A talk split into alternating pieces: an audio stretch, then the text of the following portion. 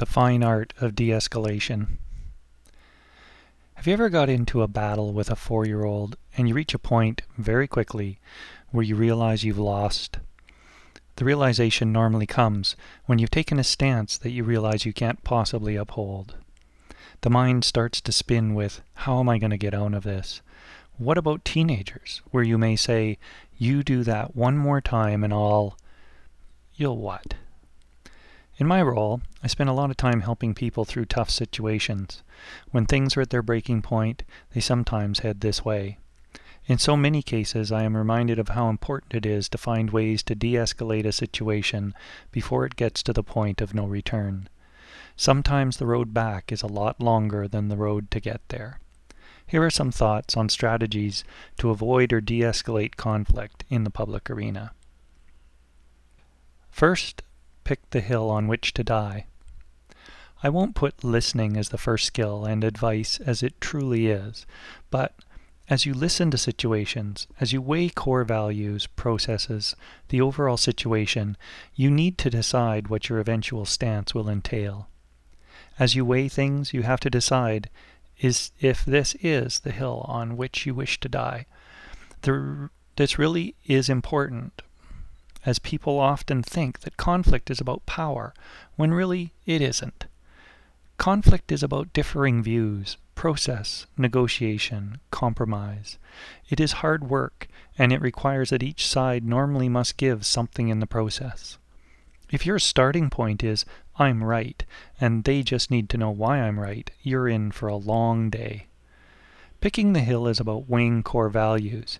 If the conflict is about a clash of core values and not process or procedure, as you begin, you need to carefully think about how far you are willing to go to seek resolution. Values based conflicts are among the most difficult to resolve. Enter the situation prepared to lose. Dealing with conflict certainly isn't about winning or losing, but often I feel that it can go that way for one side or the other. If you enter a situation prepared to realize that you or the institution may be wrong, then it's a good starting point. Feeling that you come from a place of power, that people simply don't understand the complexity of the situation and you need to help them understand, is normally not a good starting place. If you aren't willing to believe that you or the organization may not have got it right, then you really aren't open to the possibility that they have a legitimate concern that you need to hear take your sail out of their wind. As you listen to the concerns, don't counter argue. The first step is to understand their concern, not to further establish a counter argument. Listen, then listen some more, then articulate back to them their concern in different language so that you show them that you truly get it. Show people that you understand their viewpoint, their concern, and that you take it at face value. Next, don't reaffirm things that you don't agree with. Sometimes, when I watch people listen to tough situations, they nod their head, they smile, and they reaffirm the speaker to let them know that they're listening. Just a word of caution in that sometimes people are telling you things that are not positive about your employees, and they may not be accurately representing a scenario in its full context a nod, a smile, a yes that you may have intended to be reaffirming that you're indeed listening can be taken as agreement that the employee has done the wrong thing or behaved inappropriately. As stated earlier, don't counter and absolutely listen with interest and listen to understand, but don't lead people to believe that if they tell you someone did something inappropriate, that you agree with that. What you are affirming is that you understand, not that you agree. What you want to avoid is, for example, the potential for a parent dissatisfied with a principal's decision going back to the principal and saying they've met with district staff and the district agreed that the principal was wrong. Next, seek resolution that honors people's concerns. Each side will have a point. Each side probably feels strongly about the role they played. Your job in seeking resolution is to find an outcome where people know, most importantly, that you listened, you were fair, and you gave full weight to their concerns. Next, seek help when needed. No one knows it all. As you listen, as you form a resolution, find a trusted colleague to bounce it off of. If you're unsure at all, seek help. This is the best thing you can do, and as a colleague, there is actually a great feeling to have someone come and ask, What do you think about this? Knowing that you get to give your unbridled feedback and let them lead the way. People love to offer advice. It is valued and it is valuable. It honors others and it makes you better. So, want to know if you've got it right? Just ask someone. Great colleagues are all around you.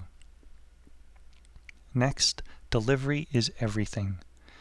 Facebook has a like button, but have you ever looked for the unlike button? You get one shot at making an impression on people where they feel that they have been dealt with fairly or not. When you have a resolution or a decision, the manner in which you deliver is of utmost importance. Your outcome should reflect that you've heard what people had to say, you weighed the consequences, processes, and you've made a call. Deliver with care, deliver as if you were the recipient. Next, make a call and act as if there is no higher level. The worst outcome is no outcome. People come to you looking for help. A delay or a pushing up or off to another level really isn't help at all. As a leader, you are hired to make a decision in a transparent and fair manner. You should be comfortable making a decision and standing behind it. Don't suggest that it's the best you can do, and if they don't like it, they can appeal to a higher level. There may be a time for that when you've done all that you possibly can do, but you should act as if you are the highest level and you want an outcome that's final, with people feeling that they were dealt with fairly. There may be a time for that, when you've done all you possibly can do, but you should act as if you are the highest level and you want an outcome that's final, with people leaving feeling that they were dealt with fairly. Next, the gut test, the front page test, and the mum test. In homage to Rushworth Kidder, when you serve in the public, you need to be comfortable with whatever you're doing being on the front page of the local paper. No one wants a headline that puts the district in bad light, but if you feel that a headline will be bad, such as School Board Denies Education to Homeless Child, then the situation probably requires a bunch more work. Not because you're afraid of the media, but because what is happening probably really isn't the best you can do. If it doesn't feel right, if it isn't something you would be comfortable sharing with your mom as an example of good work, then it probably is a situation that requires more work. So when you make your final call, give it the test and see how it holds. One of the great joys of working in service of the public is that you get to help people. Every day you can make a difference in people's lives. Inserting yourself to help in situations of conflict can be rewarding, and yet it can be tough as well. People call on you because they need your skill and expertise. They called because they want you to help. Hopefully, this podcast offers some points of reflection on how to wade through tough times. So the next time someone comes to you with a problem, Listen with interest, clarify to them to show that you understand, seek a resolution that's honoring, and test your result with a colleague. If it's really tricky, ask yourself the mum test would she be proud of your work? Finally, often I hear that people need a resolution today, right now, or they're going to go to the media or government or lawyers or somewhere else. Rarely is it true that an immediate resolution is required. They might want a resolution today, but it isn't essential. Seeking a quick resolution is often also seeking a bad resolution process wise. My experience has taught me that the vast majority of situations, you always have more time than you think you do. Take the time you need to get it right. Spending the time to get it right may be the most important thing you do as you work to a successful outcome.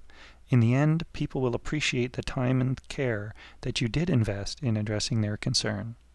So the next time you see a toddler in a tantrum, watch a teenager up the ante when a parent doesn't want them to do something, or you see two adults moving up the anger mountain, look for the strategies at play. Likely, with some of the above suggestions, you too can have success with the next opportunity to test your skills.